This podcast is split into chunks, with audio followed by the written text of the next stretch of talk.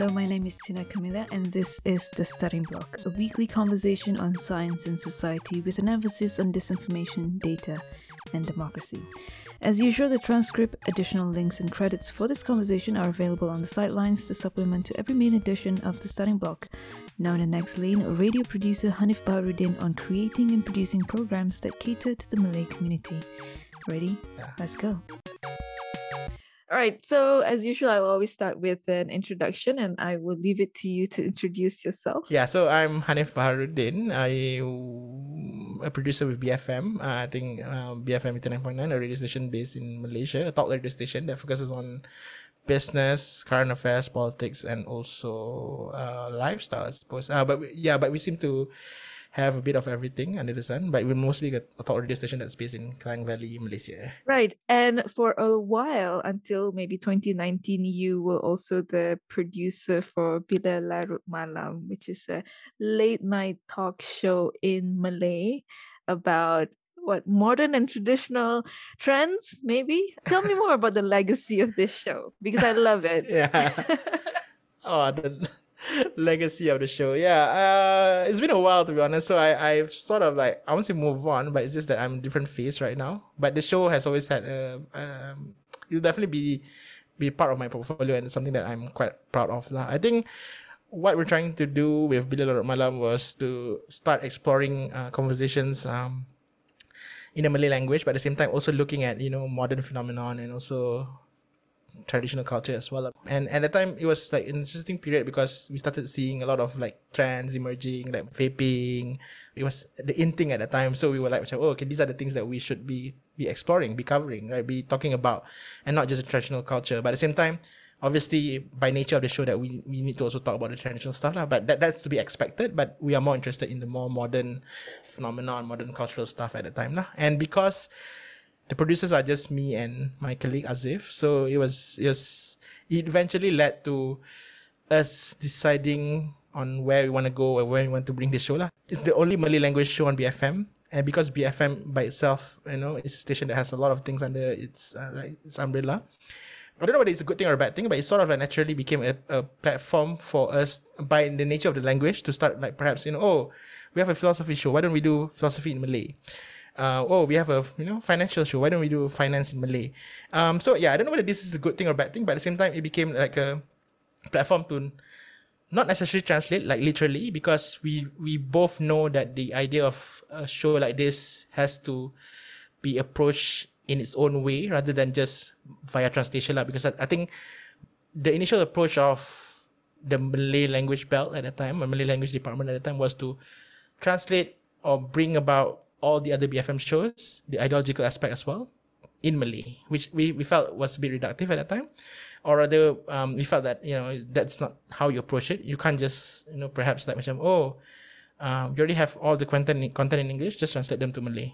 We don't think that's that's how you should go about it. We should look at it in a different different lens. But at the same time, we can use all these shows that we have as a sort of form of inspiration to sort of like explore but look at it in a more critical lens or in a slightly different lens. Lah. I think the thing about us is that maybe ideologically we fit into BFM's mold, but at the same time, we are both aware of the nuances that come with the language and also the community and also the the whole world there. Lah. So so the idea is to not just literally translate things. So BLM is supposed to be a show that looks at the community, the language, the society, uh, the nation, the country in a, in a in a way that's more nuanced. And even after BLM, after the your shows run, I still don't see a lot of original content in Malay, whether in traditional media or in social media, that focuses on, for instance, um, literary criticism or intellectual discourse.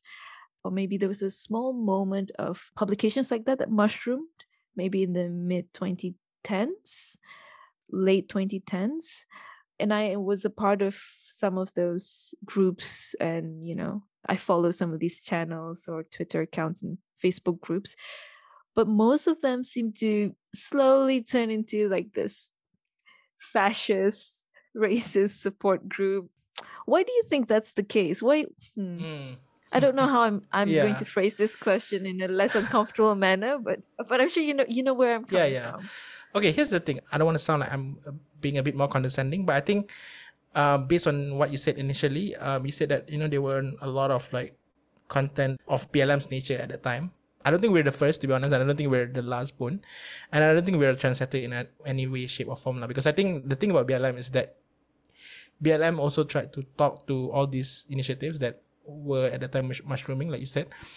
And yeah, we found out that there, there were a lot of like, you know, initiatives that were doing like a lot of interesting things as well, right? So coming into it um, and learning about how the society was, I, I initially have this slight skepticism towards how perhaps, you know, or maybe, you know, the Malay community or the, you know, Malay speaking community, not they don't necessarily talk about all the intellectual stuff, which I found out was wasn't as necessar- necessarily the case lah. Perhaps they were movements at that time that were already, I guess, doing these things. It's just that they weren't um, as well publicized.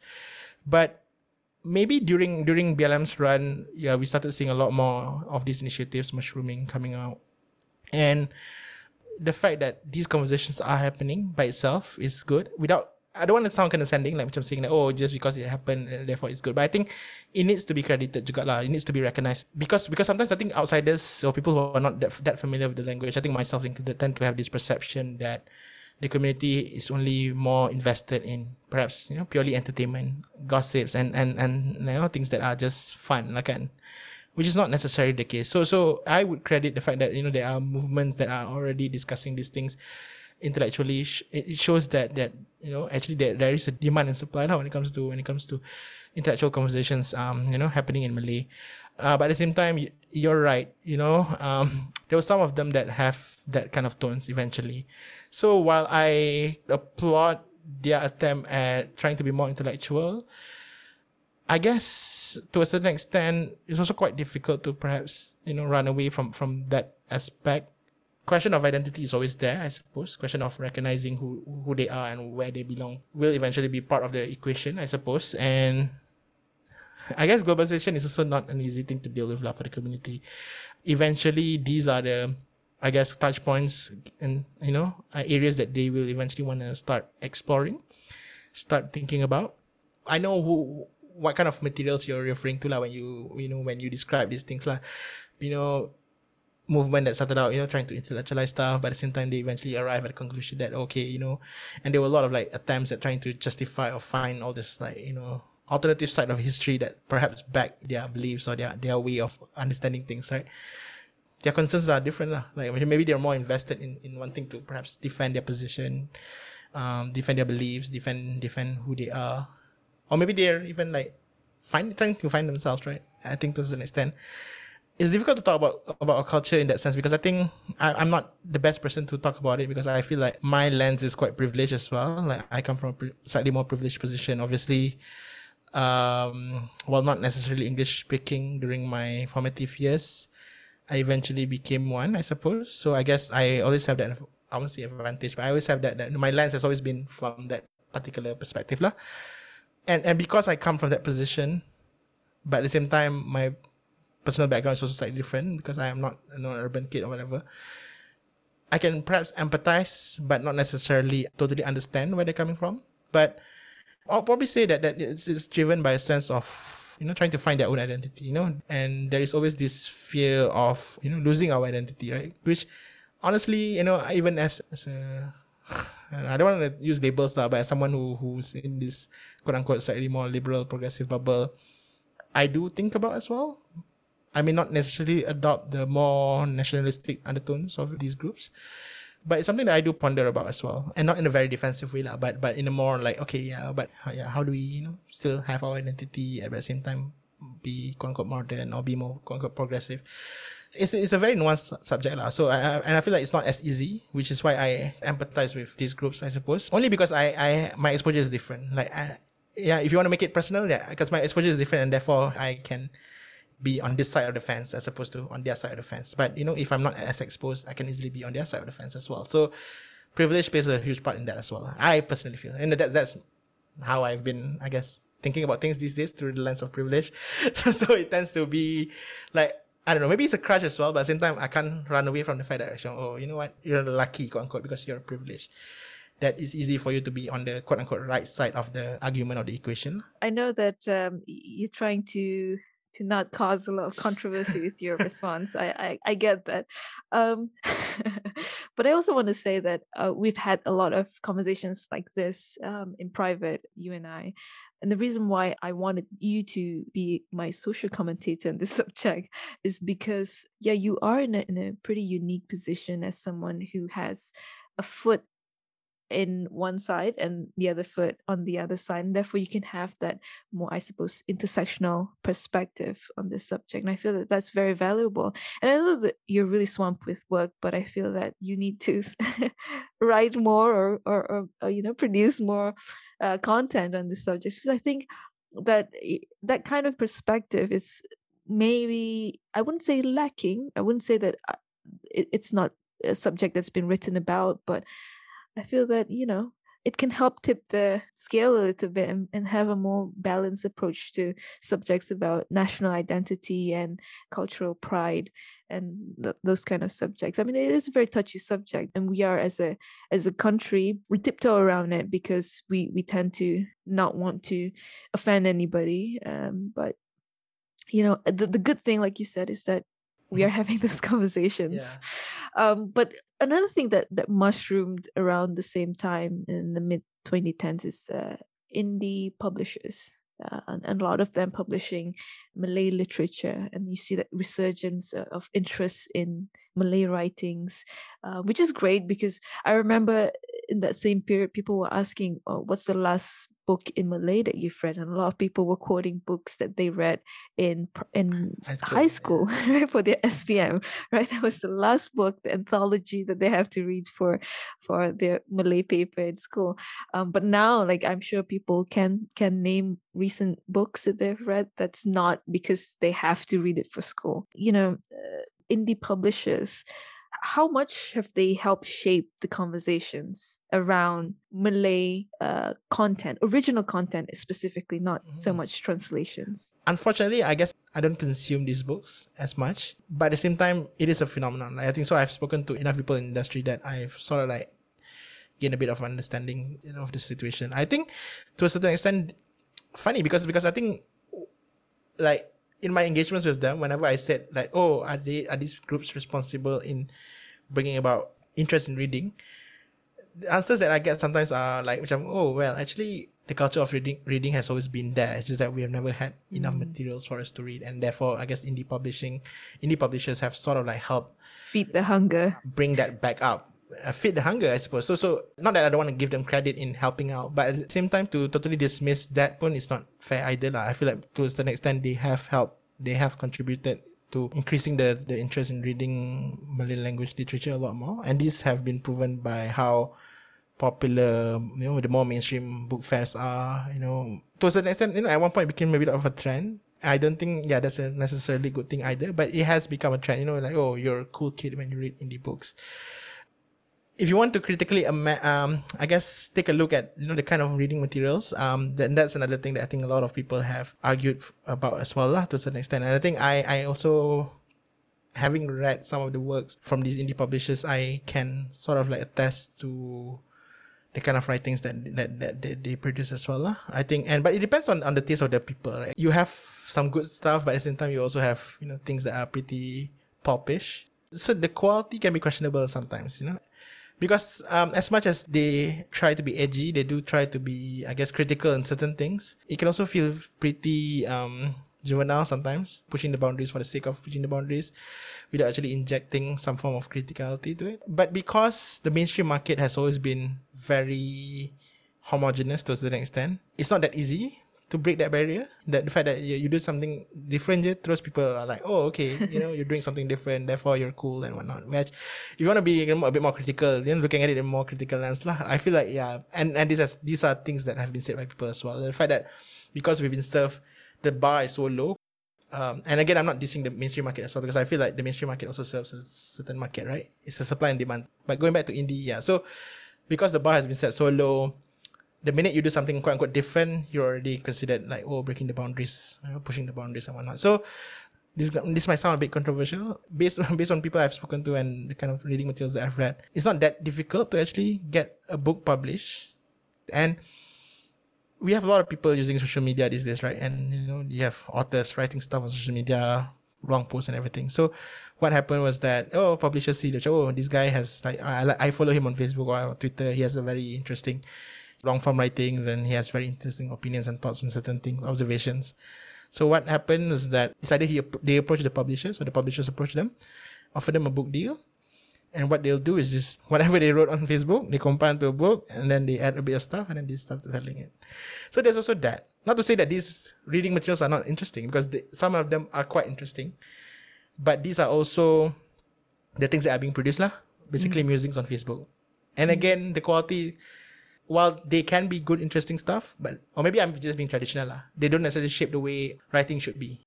Mm. But maybe that's modern writing for you. I don't know. Like honestly, you know, maybe I'm okay. I'm trying to be critical of, of my own thoughts as well, and it didn't help their case when some of the editing was a bit poor. But sadly, the industry also didn't last that long.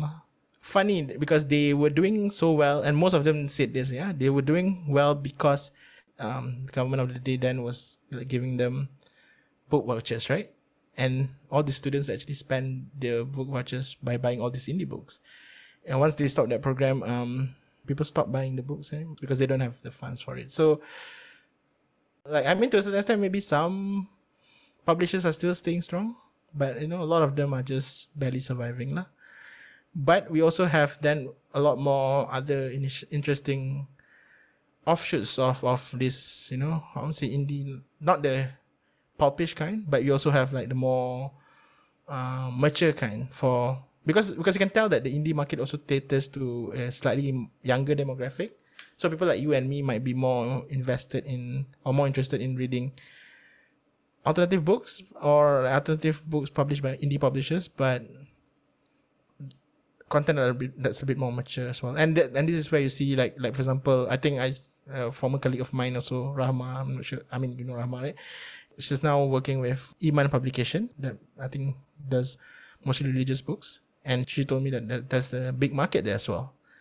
So people are buying these kind of books lah, self-help books, you know, spiritual books, which are a bit more critical, a bit more um, insightful, but not necessarily mainstream lah. Yeah, I mean, it, it's interesting to see uh, books that are in the mainstream market that's more i don't want to use the word constrained but I, I, suppose they follow more rigidly the the rules of dbp and then you see alternative yeah. books yeah. that use not just like big english words in place of maybe uh, malay words or maybe because that word doesn't exist or or is not well known in the malay language.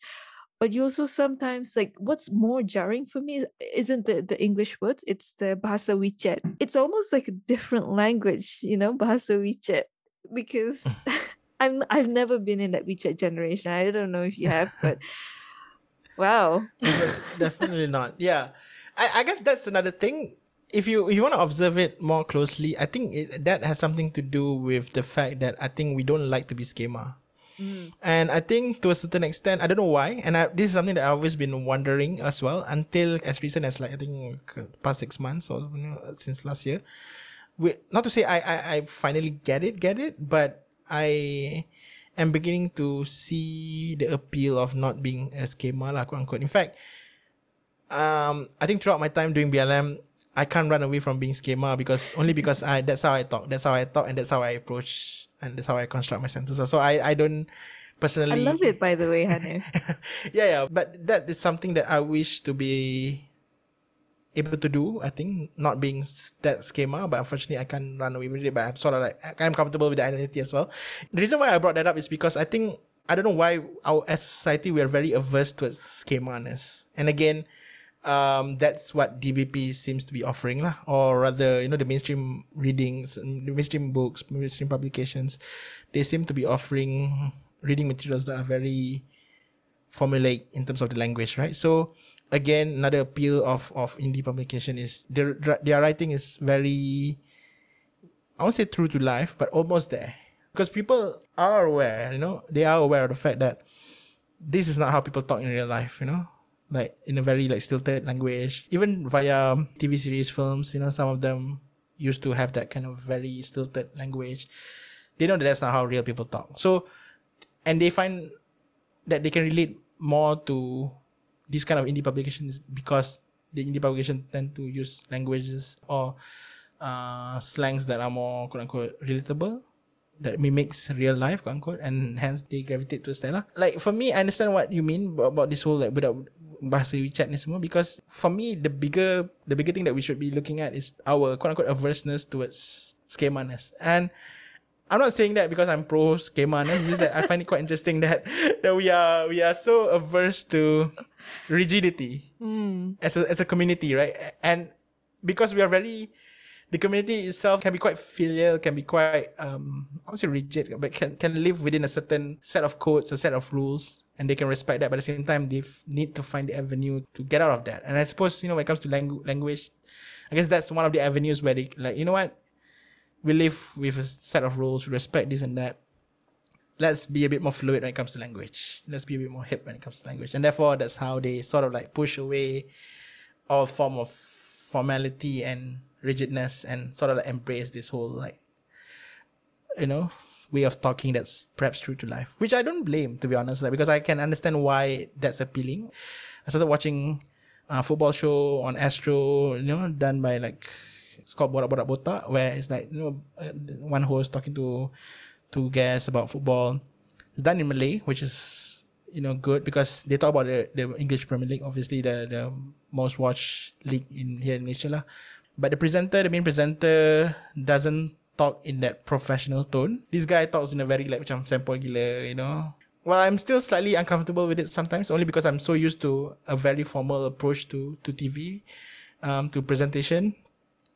I can understand the appeal of it, and that show was also pretty popular because of that. Because I think sometimes maybe indirectly we also feel like we don't like to be talked down to and sometimes sometimes you know when when you come in you you know use formal words formal sentences people tend to feel like oh okay this guy is or this person is a, a bit above me so when you start hearing people talking in your style in your yeah in your slang while still being able to i guess f- flesh out ideas in a very good way you tend to have slightly more respect towards that person so I, so i guess that's that's the whole dynamic that i i and am to a certain extent still struggling with, but at the same time, I'm beginning to understand why, lah, I suppose. Yeah. Prior to our conversation today, Hanif, I, I felt like um, I'm a little bit more conservative about language use, and I and I like that schema, like standard Malay style of delivery. Even in, I mean, obviously in day to day conversations, if I'm going to the kedai mama to order for something, I'm not going to, you know, use super standard formal Malay, but I like deliveries uh, in especially in the media, whether it's traditional or new media, that's like very much the Bila Larut Malam delivery. But you're right. I think it's completely different kind of skill to be able to uh, use this uh, WeChat style, the casual Malay, and and convey deep thoughts. It's not something that I'm used to doing. I mean, I'm familiar with Bahasa SMS because we're from that generation, right? The 90s and early 2000s, where we use Bahasa SMS to shorten our texts because of, uh, you know, it's another 20 cent, Yeah. not 30 cent. I suppose that it's an offshoot of that, maybe. Um, not that we have Yeah. um, word count barriers now, but it's so interesting how, how language evolved in that sense, no? Yeah, and, and I, I guess we also have to take into factor you know people come from very diverse backgrounds, right? I think and and I think at the end of the day you want a sense of familiarity as well, I suppose. Because because I think I used to funnily enough, I used to be a bit more turned off by even dialects to be honest. Because I, I used to have this again coming from a very quote unquote privileged background, I tend to you know associate like for example like a very localized dialect to I guess traditionalism I suppose you know and as I grow older you know you you learn about things you become a bit more mature then you start appreciating a lot more. So I think there's also that right? There's also the fact that we need to recognize that not everyone has that that background lah, to be able to appreciate. It all falls back to relatability right? Like you know if I can find someone that can that speak the way I do but still talk about ideas, I would definitely like you know gravitate towards that person, right? Because because at least you know, the way that person speaks, it's not like you know you know talking in this very posh quote unquote posh way of talking yeah yeah no no you're right because i remember when i was still with bfm i had a i had an interview with an anthropologist and a sociolinguist and we were talking about um, the sabahan dialect and how sabahan malay versus like standard malay is very different right? Um, and same with to an extent Sarawakian malay and of course the east coast dialects the northern uh, dialects and how when we come to the city we mask that accent and we tr- we speak standard Malay instead, so that we're not identifiable and so that we don't get um, this prejudicial treatments because of um, the perception of where we're from. Hmm. Um, that, that's pretty interesting. Like, I mean, if you don't mind me asking you, pula, like, like, like, do you think that that comes from like the the potential treatment that might come from knowing where X person is from is necessarily prejudicial in nature or like yeah because i like the, the mature me the me right now would be definitely more appreciative hearing uh no Sarawakian speaking Sar- Sarawak language right? But yeah like like for example you know being that privileged gay like people you know when I was in uni last time because I speak English some people assume that I'm from KL so I'm like oh no I'm not from KL I'm from Malacca so they were like oh okay cool. Like yeah I thought that you're from KL because you can speak English.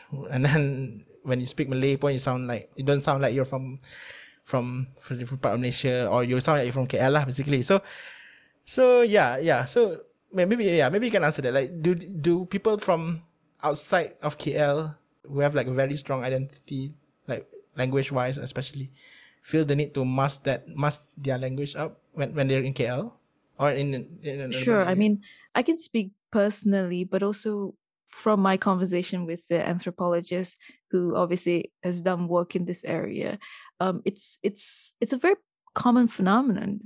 When you come to KL and you can be easily identified as someone from Sabah or or Sarawak um, you get the you know microaggression from the taxi drivers and you I mean, I, am walking you through this this whole process. Yeah, you just arrive in KL. Yeah. You have a one hour, one and a half hour ride from the airport to the city center. You're stuck with this taxi man who's um, asking you a billion questions about uh, where you're from.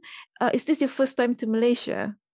You know, when, when you know Sabah and Sarawak is uh, part of Malaysia? Or um, how long have you um, had electricity there? Do you have running water? Uh, do you still live in trees? You know, that kind of question um, there's there's definitely uh, a difference in treatment because of the immediate assumption of, uh, of, of the kind of customer we would be simply because of where we're from. I'm yeah, maybe I'm shielded from from this that I am not that aware of. To be honest, like I understand the need to obviously speak in a common dialect, I suppose. Like I mean, if you're in KL, because sometimes like you can't understand if let's say you you speak uh, in different dialect so that one is understandable but it's at the same the time accent. You you can be identified by the accent and that's the trouble. Yeah but i wish like i wish like we're more inclusive in that sense as well right? Like like like allowing for that accent to still be apparent. It shows how diverse we are you know as, as a community. But i can i can empathize with the fact that there are there are some prejudice when it comes to you know recognizing where you're from now i suppose yeah so i guess my my final question um if i can wrap it up um and i and i ask uh, a previous guest about this as well because um, she's a linguist. I like to know your perspective on this. Do we have the vocabulary and the cultural habit to discuss serious issues in malay to have intellectual discourses around serious information, serious thoughts, eh, whether it's about the pandemic, for instance, or whether it's about misinformation on, on social media. Are we going to leave behind a segment of the community who don't have the vocabulary and or the cultural habit to do mm, that? Oh, good question. Um, are you talking about what, the literal vocabulary or the the voc- the semantic vocabulary. no, because I, I feel like there needs to we need to differentiate between the two only because um I recognize the struggles that we are facing right now when it comes to having to translate things like even you know in the technological sense, right? I think um that's perhaps one of the struggles that the Malay language is currently facing when it comes to trying to translate technical jargons from the tech world, right? So, which is why you have all this, you know, you know, people not making fun of, but you know, but we, but we have terms like um, swafoto for selfie and things like that, right? But my position is always like I always lean on DBP side on this when it comes to the creation of new words for for jargons that we are not as familiar with, regardless of how they approach it, because when you speak to them, they they have reasons for it, and sometimes some of their reasons are reasonings are very cool as well. Like oh, swa is a word that's you know it's an old word, but you know it's our word. So you know let's use our word lah to describe selfie, right? So I feel like that's kind of cool. I feel like like in order to create the literal vocabulary, sometimes you have to go through that process, uh, and because of how fast paced the world is currently when it comes to even terms these days, right? I mean, um, not only on on the technological side of things, but also like you know in our daily conversations, right? You know, like word like cancel suddenly meaning something else. Yeah. So how do you, how do you then translate these kind of terms, right? Terms that we are now, I guess, more familiar with because that's how that's how fluid language is these right? Slangs and terms. So I guess there is a need to first look at perhaps trying to find literal translations to, to some words. Whether we have the vocabulary, I I I think we do. I think we do. Um, but it requires a bit of work, I suppose. Like in the sense that you have to create the tools first before you can use the tools, right? I definitely think that as a community, as a language, the Malay language is definitely fluid enough to be able to to be used to to discuss serious stuff, to discuss serious issues. Um, but sometimes you have to create certain tools to enable it to, to be able to to be used that way, lah.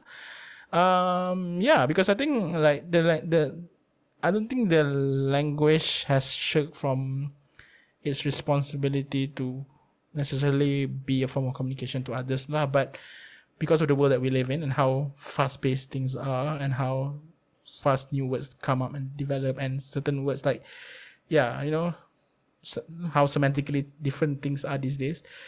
There, it feels like there needs to be a form of a catch up that I guess the Malay language has to play as well. But at the same time, we are also indirectly saying that there's a main canon and somehow the Malay language has to follow that canon, which I think is also a bit unfair because the Malay language is also its own world and there are terms that, you know, perhaps the global canon can't even like fathom and understand, right? But are still like well used in the Malay language. And so so so it's it's a bit of both. Like. I understand where your question is coming from and yes, um, maybe in a question of in the middle of pandemic, you know, when it comes to about communicating health questions or um, issues relating to health, uh, relating to the environment, perhaps Malay language has to play a bit of catch up because because the canon is perhaps in English or in different language, and therefore, yeah, that's how that's how it works. But at the same time, you know, there are other things you know within the language that that's perhaps you know the global world needs to say catch up, but need to understand as well. So and and because we've been talking about schema just now, so translating is one phase of it.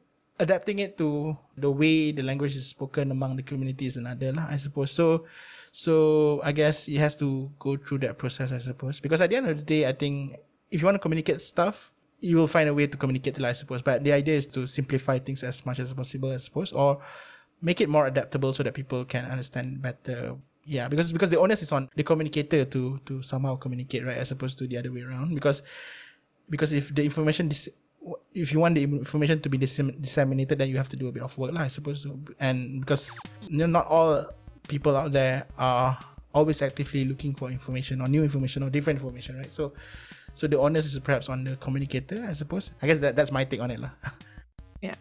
that's radio producer Hanif Baharudin on Malay social commentary and discourse.